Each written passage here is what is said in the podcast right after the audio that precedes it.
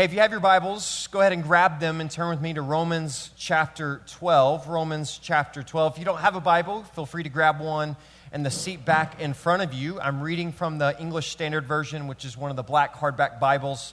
And we're on page 948 or close to it. My versions or my copyright pages are a little bit different, but that'll get you close to it, if not right on it. Romans chapter 12 in verse 9. We've been in a series where we've just been talking about what are the marks of a true Christian? What are the marks of someone who is uh, mature in Christ and walking with Christ? Now, I want to be clear that uh, as we've talked about this, this is not goals to accomplish in the sense of once, you, once you're there, you're done, but it's very much like a health checkup that you can one day be healthy and the next day not be healthy in some of these areas. And so this is more just an ongoing evaluation that Scripture gives us on how to think about walking mature in the Lord. And this week will be in Romans chapter 12, just verse 9. It says this Let love be genuine, abhor what is evil, hold fast to what is good. I want to read it again and allow you to meditate on these simple three statements. Let love be genuine abhor what is evil, and hold fast to what is good. We've been talking about love in our opening scripture for those uh, five of you that were here. No judgment to those who come later. We've been singing about God's love, and we even asked the question now what is love? Really think about it. I want you to try to define that in your mind even before we begin to unpack it because the passage starts by saying, Let love be genuine. Well, what exactly does that mean? You can find a lot of interesting things on Google. So let me tell you what a few Google people have to say about love.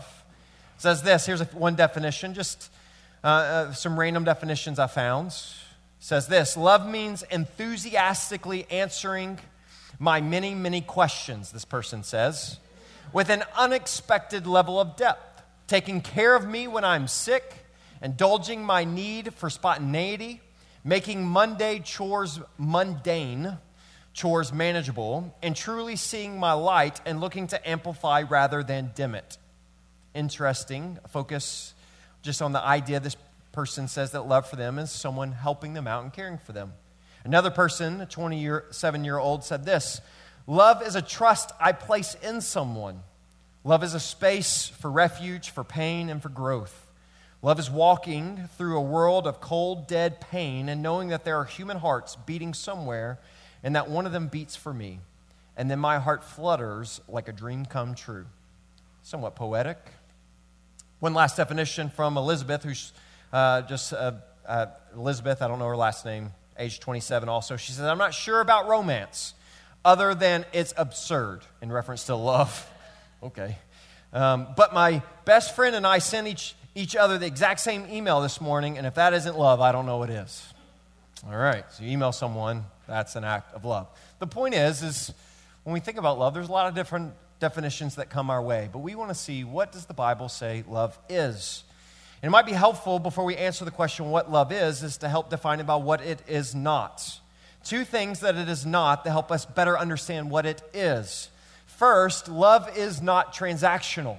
When we think about transactional relationships, and there are need for transactional relationships in our life. For example, my relationship with uh, the grocery store I go to, and my grocer, and maybe the gas station I choose to go to, or my mechanic. Uh, my mechanic and I have a, had a good relationship over the years, and but those are transactional relationships where I show acts of love and kindness and service in the form of a payment, and he shows love and kind and service towards me in the act of fixing my car. And a lot of times, when we think about love and how we care for one another and the relationships that we have, a lot of our relationships are transactional. Maybe even to with your employer or with employees you may have, those relationships are transactional. That there are acts of service and love and kindness, and maybe some things that revolve around love but they're always for the gain of you and maybe for the gain of others, but you do it because you gain. Secondly, love is not transactional, but this is similar, but maybe heightens the emphasis a, little bit by saying that love is not contractual. A lot of times when we think about marriage, this is a good example where we think about love as a contract, especially in the world's idea of marriage. I would argue that the church will define it with a little more emphasis, but the world would define love very much in the act of marriage of, yes, caring for someone and giving your life to someone and serving someone as long as it still benefits you. a lot of times, what happens is you'll hear definitions, and I hear this in marriage counseling and talking to people and say, that at the end of the day that divorce happened and or whatever happened or maybe not even a, a, marriage but even just in a relationship or even in a friendship where there is a deeper intimate relationship until it no longer benefits you. And then there's a decision to step out of that. Now i'm being vague intentionally. We're not talking. There are some reasons and you do need to think about protecting yourself in various ways of emotion and stuff. And so there, there is a room for discussion, friendships being harmful and you choosing to step away from that friendship. I've given that advice at times too. But the point is that those things are not necessarily bad, those are just realities of a form of love. But when we talk about love being genuine and we begin to unpack it, we draw this conclusion that both transactional and contractional love are conditional that they have conditions into which love is shown. And the condition ultimately is I will show you acts of love and care and service as long as it ultimately still benefits me and does not hurt me. But when we look at the scripture definition of love, we conclude that love is not conditional, it is in fact unconditional. Just kind of give some a, definition to this idea a little bit. Dr. Peter Kolelis, a psychotherapist who is not a Christian, at least based off what I can tell from his writing, he says this When we were children, we deserved and needed a type of unconditional love. In a sense, where my children, when they're children, I love them, but they do nothing for me. And so it's my love for them is unconditional. I don't benefit from their existence. In fact, I lose sleep, I lose money, I lose a lot of things because there is, there's an act of unconditional, meaning there's a season in our life in which we need that unconditional love in order to survive. But he says this, but now as an adult, we can understand what it takes to be loved. And he says this we need to be lovable. What he's saying is, is we need to be lovable in order to receive love, meaning you earn it to some degree that you do something to earn someone else's love, that you cannot expect unconditional love. But I would argue in disagreement to say that's in fact what Scripture is talking about here when it says, let love be genuine, in the Scripture idea of love. Love is unconditional means that love is selfless. Love is giving yourself for the betterment of another person. Love is for the sake of love and caring for no other reason. Uh, Jesus would say this in Luke chapter 6. It'll be on the screen, verse 32 and 36. He says, If you love those who love you, what benefit is that to you? What's he saying? If you love someone who loves you, that's transactional. You earn that. What benefit is that to you? For even sinners love those who love them. So he's talking about contractual love and transactional love, conditional love. That's not, the, that's not real love, for even sinners do that. He continues on. If you do good to those who do good to you, or show an act of kindness to someone who is kind to you, what benefit is that to you? He's saying this isn't love, for even sinners do the same. If you lend to those from whom you expect to receive, what credit is that to you? Even sinners lend to sinners to get back the same amount. Meaning, he's talking about love and he's trying to define it by saying if there's a transaction going on, it's not really love.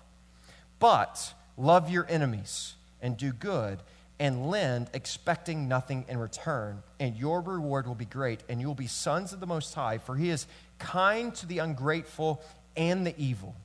Be merciful, even as your Father is merciful. What is Jesus saying?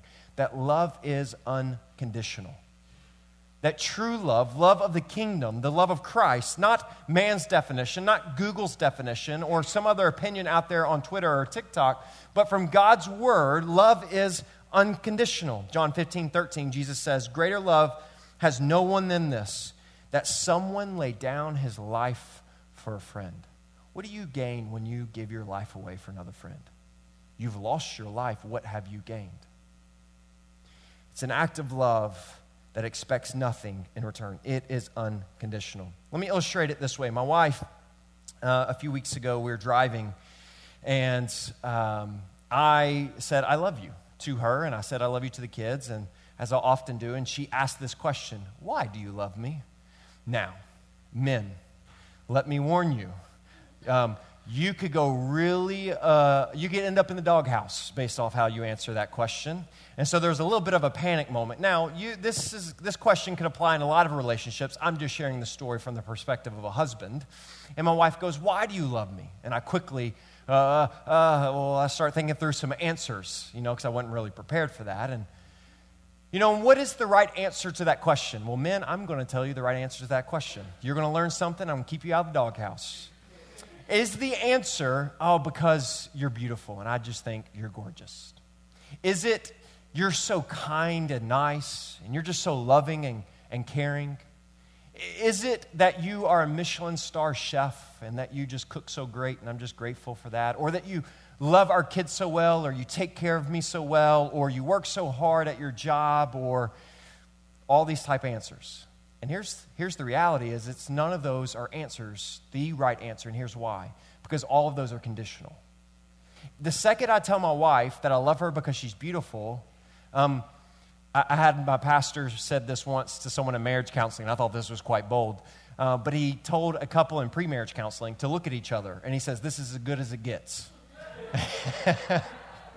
and what he was implying was, um, we get older and life changes. And I was like, that's kind of bold to say to someone else, but, but there's some truth to that. So, what happens if my love is conditioned upon beauty, but beauty's subjective and beauty changes? What happens if I say I love you because you cook really great and then all of a sudden maybe something changes? My appetite changes or something of that nature, or of kindness, and, and maybe things happen and stress comes and kindness isn't there. The second I answer that question with any answer, now it's not to say I can't be kind and say these are some good things about you, but the reality is all of those are conditional, and my wife now has to bear the burden of my love under those answers. So, actually, the right answer to that question is that immediate thought that comes to your mind in panic of saying, I don't know. Not, I don't know, like, why do you love me? Like, I don't know, I've been trying to answer that for a while. Not that kind of, I don't know. But it's like, I don't know. In the sense of, I don't have a reason. See, what I said to my wife was, I gave her some answers, and then I said, No, I, actually, I realized I love you because I love you. I, don't have a reason for my love because my love is unconditional. That when I stepped into marriage, I covenanted my life to say, My love for you is not conditioned on any answer that comes to my mind. And the same is true when we think about the love of Christ. Believe it or not, the best answer to the question is, Why do you love me? is, I, I, I don't know. I don't, I don't actually have a reason. Now, I have kind things to say about my wife, but there's not a reason for my love other than for love's sake. And this is the way that Christ loves us. So imagine Jesus asking the question, or us asking the question, Jesus, why do you love me? And if we ask Jesus that question, why do you love me? And he answers, you know, Jonathan, I love you because you're a nice person. Or Jonathan, I love you because, you know, you went to church a lot growing up. I love you because you read your Bible. I love you because you memorize scripture. I love you because you don't cuss and you don't go with the girls who do. That's a southern saying. Maybe whatever answer that may come to your mind. But here's the problem with that all those are conditional because the second Jesus says, I love you for any reason of those, I'm now having to bear the weight of that condition. And if I don't live up to that condition, then guess what? I no longer have the love of God. And Jesus actually says the answer to the question, Well, Jesus, why do you love us? And he goes, I don't know. In the sense of, I don't have a reason other than that I do. That there's nothing in you that causes me to love you. I just simply love you because in my sovereign plan, in my eternal care and grace and mercy, I choose to bestow my love upon you. When it says, let love be genuine, the Greek word is actually not hypocritical. It's literally a hypocriticus or something to that nature. I didn't write it down. But you can hear the hypocrite in it. A means no, so not hypocritical meaning it's not fake. It's, you're, you're not doing love just for the sake of fakeness because you benefit from us. That, that's hypocritical love, conditional love. I'm loving you and I'm being nice to you because I benefit from it. That's hypocritical. But let love be genuine, as genuine love is unconditional. Genuine love is love for no reason at all, it is just love for love's sake. This is how we are called to love others We are called to love others in this unconditional way. Now, you may be thinking, I, I, can't do that. Begin to think about the relationships you have. What relationships in your life are defined with this type of love? There are some, but even then we struggle with them. And the thought is, and the text doesn't say, let love be genuine to your spouse, because when I think about unconditional love, I, I can fathom that with my spouse. I can fathom that with my kids. But as a mark of a Christian in general, in my relation to others, let love be genuine. Let love be unconditional. Let me kind of illustrate the thought this way. In, the, in thinking about that, how can we do this? How can we do this? We need to come to the conclusion to some degree you can't. You can't do this. Let me illustrate it this way. Imagine, well, you don't have to imagine, this is true for all of us, that we're not independently wealthy, that, that we actually have to work to earn our income. But we have a limited amount of time. But because we're not independently wealthy and we need resources to pay our bills, we have to allot a part of that time, usually nine to five, um, or some section of time to go to work. And we go to work to make money because we're what? Not independently wealthy. We have a certain amount of time, and we use that time to go and have an income or salary or whatever. And someone were to come to you tonight and say, Hey, you know what? I just need you. I need you all day tomorrow. Like, I, am struggling. I need some help. I need you all day tomorrow. Now, some of you, eh, depending on who it is and the extremity of that, you might be able to go, All right, let me take off work last minute. But for the most part, we got to go, well, I, I can't tomorrow. I got to go to work. I got bills to pay. I got things to do. And so you aren't able to just be there fully and to help people fully. But imagine if you were independently wealthy. Imagine you had the blessing of millions in the bank or billions, or I was getting my haircut last week and um, I'm a pretty introverted person, and so my haircut, I hardly ever talk. But I, uh, my, me and my man Steve, he's been cutting my hair for a few years, and we've had like five sentences. We actually talk more than that. But he was like, "Hey man, did you did you see the Powerball? It's like 1.7 billion dollars. Man, if I could just win that, I'd at least get 900 million. I'd be good with that." I'm like, "Yeah, I'd be good with that too." But imagine you did win the Powerball, all right? Imagine you had this uh, just these funds, and someone were to say to you, "Hey, I, I need you tomorrow," you'd be like, "Yeah, I don't have to work. I can." You, there's this freedom because of the abundance of resources to be able to change how you give your time and how you give your resources to other people. Well, I want you to think about this as it relates to love. From a man's perspective, and the natural means as we think about love, we are not independently wealthy. We, we all need love, and God has created us for love. And so all of us have love that we need to receive from others, and all of us have love we need to give to others.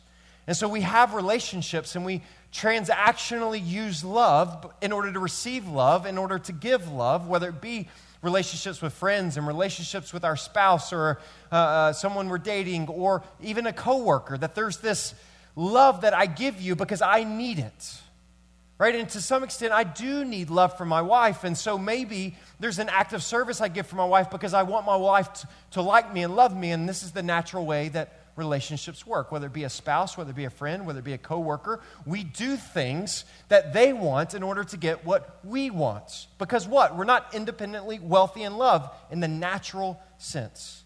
But what if we were independently wealthy in love? What if I didn't need to work for my money, nor did I need to work for love?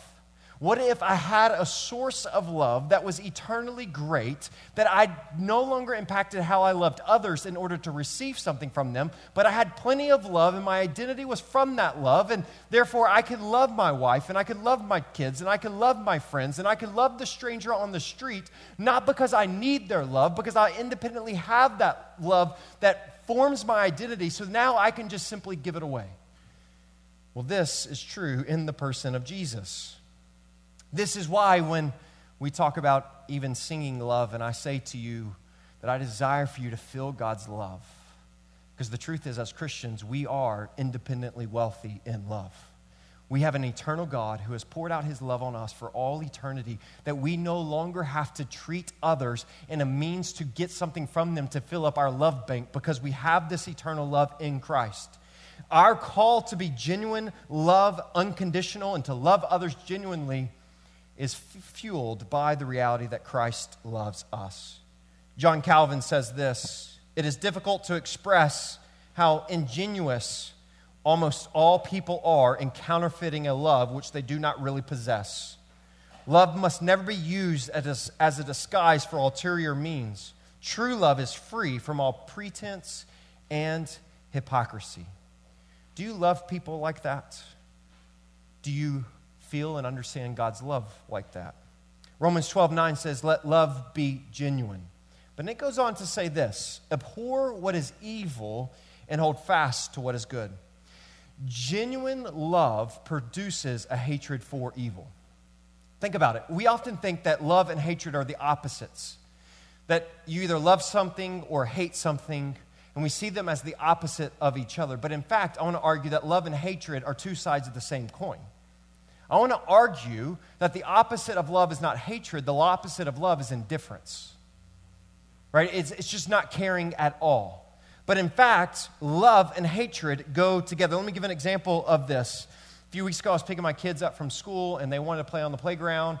And so they're playing on the playground a little bit. I had a book, I was reading a book. And this lady comes by, and she goes, Hey, do anybody know whose kid this is? I don't know. I just, I was like, Oh, what did someone do? I hope it wasn't my kid. I looked quickly to see it wasn't my kid. I was like, Whew. Well, this lady starts getting mad. She finds out who the parent is, and she just is mad. And she's mad because this is like kindergarten, first grade. So they're young kids. But this little boy had, I guess, grabbed and pulled this woman's daughter. And because of her love for her daughter, that birthed in her an anger and a madness because of a love for her daughter, because her daughter, someone had done something to. And then she got really, really mad. And she started saying, You need to keep an eye on your son, and went on and on. And then she moved on and called her friend and got even more mad and was telling her friend about it. But what's the point?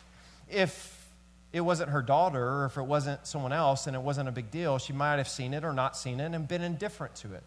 But it was the love that she had that birthed in the anger and the hatred that kind of came out of her in that moment.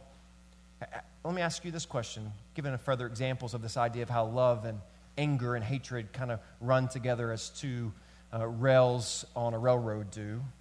Have you ever loved someone who was addicted to something? Have you ever loved someone who was doing something that you knew that wasn't good for them? What happens? You get angry. Right? You get angry at what they're doing. You love them, and because you love them, you get angry at the hurt that is inside of them or the hurt they're doing to themselves. Tim Keller tells the story, and um, a quick preface to the story or to using this Tim Keller quote is uh, some of you know this. I'm working on my dissertation and I'm writing it on Timothy Keller. And so, what I'm doing is I'm listening to all of his sermons, 2,000 sermons over the span of the next four years, and writing my dissertation on it. And so, uh, you're going to hear me talk about Tim Keller probably more than you like. Especially, one of the things I've noticed is I'm beginning to listen to his sermons. I'm about 50 sermons in at this point, got a long ways to go.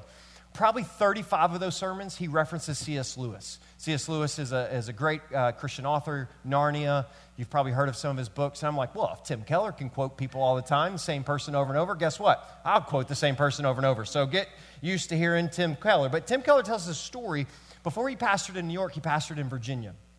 And he tells the story of he went to court with a guy that was in his church, one of the leaders in his church, and his son was on trial and was about to be sentenced for some things he had done. He had stolen some things. He didn't give a lot of specifics, but he had done a number of things. And he said he noticed something in this man while he was at court. He saw two sides to this father. One, he saw a deep uh, love for his son. He, he saw a, a, love that was hoping and desiring for mercy from the judge, a love that cared for the, that didn't want his son to go through some of the consequences he's about to face. But at the same time, because of the uh, uh, hatred, if you will, for what the harm and the evil that was in his son, he also knew that the judge had to be just and the judge needed to deal with it and that his son would never learn unless he had some of these consequences. E.F. Gifford says this The more a father loves his son, the more he hates in him the liar, the drunkard, and the traitor. The more the father loves his son, the more he hates in him the liar, the drunkard, and the traitor. And that was true for this man. The same idea is true for us that love and hatred go together. Another example, real quickly, is Patrick Lencioni. He's uh, a leadership guy, and he talks about conflict on one of his podcasts. And he tells the story of some friends that they had that uh, they knew for a long time, and they end up getting a divorce. And the wife came to him and she confessed to Patrick Lencioni, and she goes, I really thought you and your wife would end up getting a divorce. And he said, Why? that was a strong statement. But she's, she's about to say something nice. She said, Because you and your wife used to always argue, and me and my husband never did. And Patrick Lencioni tells this story to say it is because I care deeply for my wife and I care deeply for what's going on in her life and what's deeply what's going on in our kids that we would conflict about things. Why? Because we cared. And he points out that this couple never fought because they didn't care. There's an indifference, there's a lack of love. I use that to illustrate to say this that love and anger go together. There's no better place that we see this in the person of Jesus. See, because of our sin, God hated the sin that was in us. Scripture makes that very clear, and that God is a God of anger towards our sin. And now you may be listening to that and you may go, you know what, that's old school. Like that's old school Christian religion of talking about a God who is angry, but you got to understand something. To say that God is angry and has a, is a God of anger against sin and evil is to also say that He's a great God of love.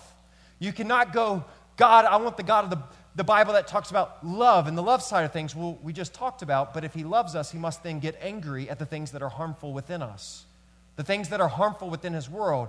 God is angry at this world and the sin and the brokenness in this world because he loves this world. If he did not love this world, he would be indifferent to the sin and the brokenness in our lives.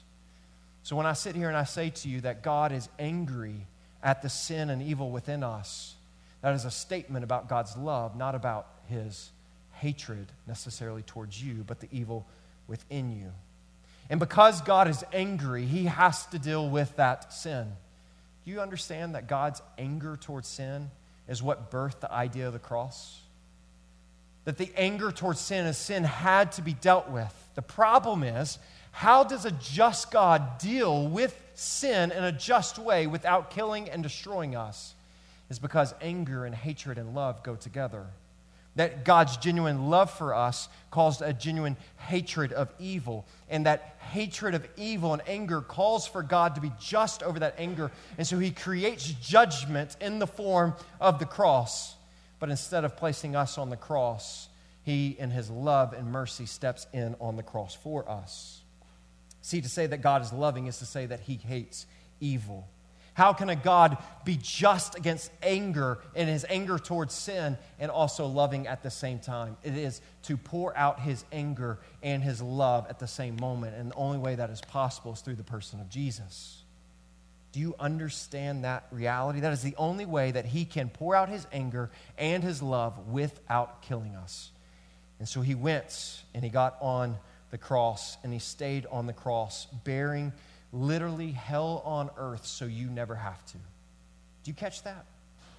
That he endured God's, the Father's anger and hatred over our sin so we never have to. He deals with it in a loving way in order to pour out his love on us. See, when we say let love be genuine and abhor what is evil, those are two sides of the same coin. Now, let's answer the question in closing and an application. Because we have genuine love, we abhor evil and hold fast to what is good in three areas in our lives. We abhor evil that is within us. Before we start looking at the world around us, we got to start with us. We got to be honest that Jeremiah 17 says our hearts are deceitfully wicked above all things. There's evil in our hearts, and we need to love God genuinely and abhor that evil that is within us. This is not self deprecating and depression type talk. But what it is, is honest, humble talk and looking at a mirror and seeing our blind spots that Jesus died for and going, He already carried those on the cross. And so, God, let me love you. And would you heal those areas in my life? We abhor evil that is within us. We abhor evil that is within those we love. In the same way that Father hated the evil that was in His Son, we look at the people around us that we love and we hate the evil within them. And so we love them by letting them know and helping them out with those things. This is one of the reasons why in church, uh, church word that we're no one's fond of, uh, church discipline. A lot of times we think about church discipline, and it's like, oh, discipline, you know, this Christian religious idea. But at the heartbeat, church discipline is an act of love. It, it's people in your life, and you live in community with others so they can point out your blind spots. What are blind spots? They're blind spots. Why are they blind spots? Because you're blind to them. You are blind to those areas in your life. And so it is an act of love for us to hate the evil within others and to lovingly point them to that truth. And then lastly, we abhor within the world the evil that exists. We abhor the evil that is in the world that Jesus loves. I'm reading a biography right now, Martin Luther King Jr. I was reading it on the plane last night called The Preacher King, and it's just a story uh, of him and his preaching, examination of his preaching. But when we think about uh, Martin Luther King Jr. and uh, just the beautiful, his beautiful preaching and his call and his, we often think of his I Have a Dream speech. And, but we, most people don't understand that he was a pastor. He was a third generation pastor and preacher. And at the core of who he was, was a preacher who, because of genuine love for God and Jesus, and recognizing God's genuine love for his creation and the image of God of everybody in creation, he stood up and said, I hate the injustice that I see. And we too, in that same lens, out of great love for other people, look at the injustices in our world and we speak out against them. Sometimes I think people in the church, we hear these ideas like social justice and we often go, well, you know, we need to preach the gospel and not, not focus on social justice, but you realize that's an oxymoron. For us to preach the gospel that God loves all people is to then hate evil and justice that we see that's happening in the lives of people. Is to stand up and say, We are not okay with this. In the same way that that mom on the playground said, Uh uh-uh, uh it ain't okay for you to grab my daughter. We stand up and say, Uh uh-uh, it is not okay for you to treat someone God loves that way. Do you understand that let love be genuine and abhor what evil will cause and propel us into the world to cry out for injustices? And in fact, a lack of love shows indifference to injustices around us. How, how do you respond to injustices in the world around you? If it's indifference, it's revealing a lack of love. It's revealing that we need that um, eternal love to fill us up. Do you know the love of Jesus that way? Do you know the unconditional love of Jesus? And then I close with this, with this quotation. Dr. Peter Kolelis, the psychotherapist I mentioned earlier, says this As mature adults, we cannot expect unconditional love from another person. And I would agree with him in the natural state. Now, from a Christian perspective, I think we have the ability, but from a natural state, he's right.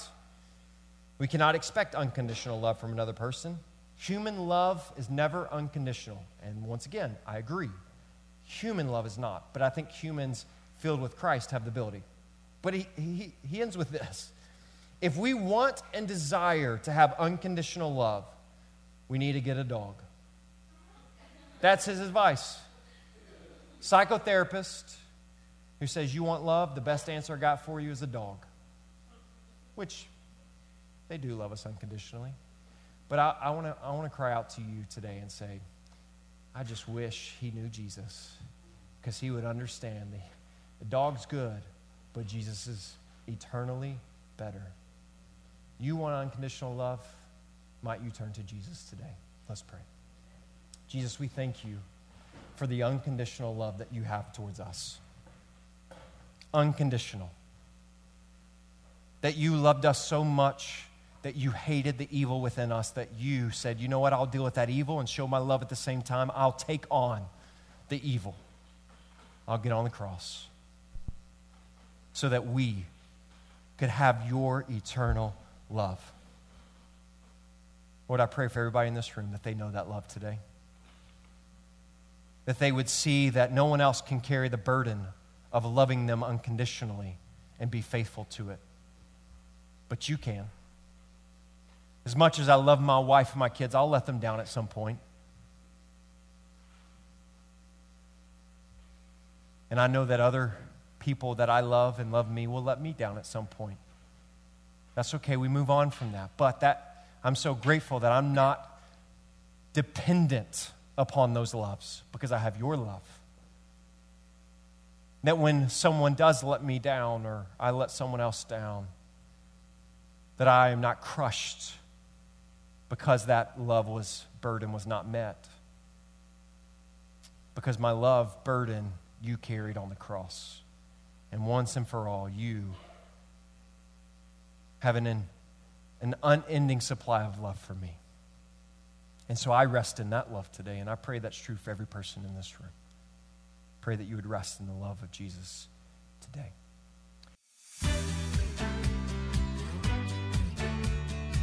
We hope today's message was encouraging for you. We'd also love to hear how God used this message to speak to you. You can email us at info at newhopeny.org. You can also find us on Facebook and Instagram. Our handle for those outlets is New Hope NYC. Our website is www.newhopeny.org. If you are in the New York City area, we have 4 p.m. worship gatherings on Sundays at 164 2 Goethals Avenue in Jamaica, Queens. We're praying for you, and we hope to see you soon.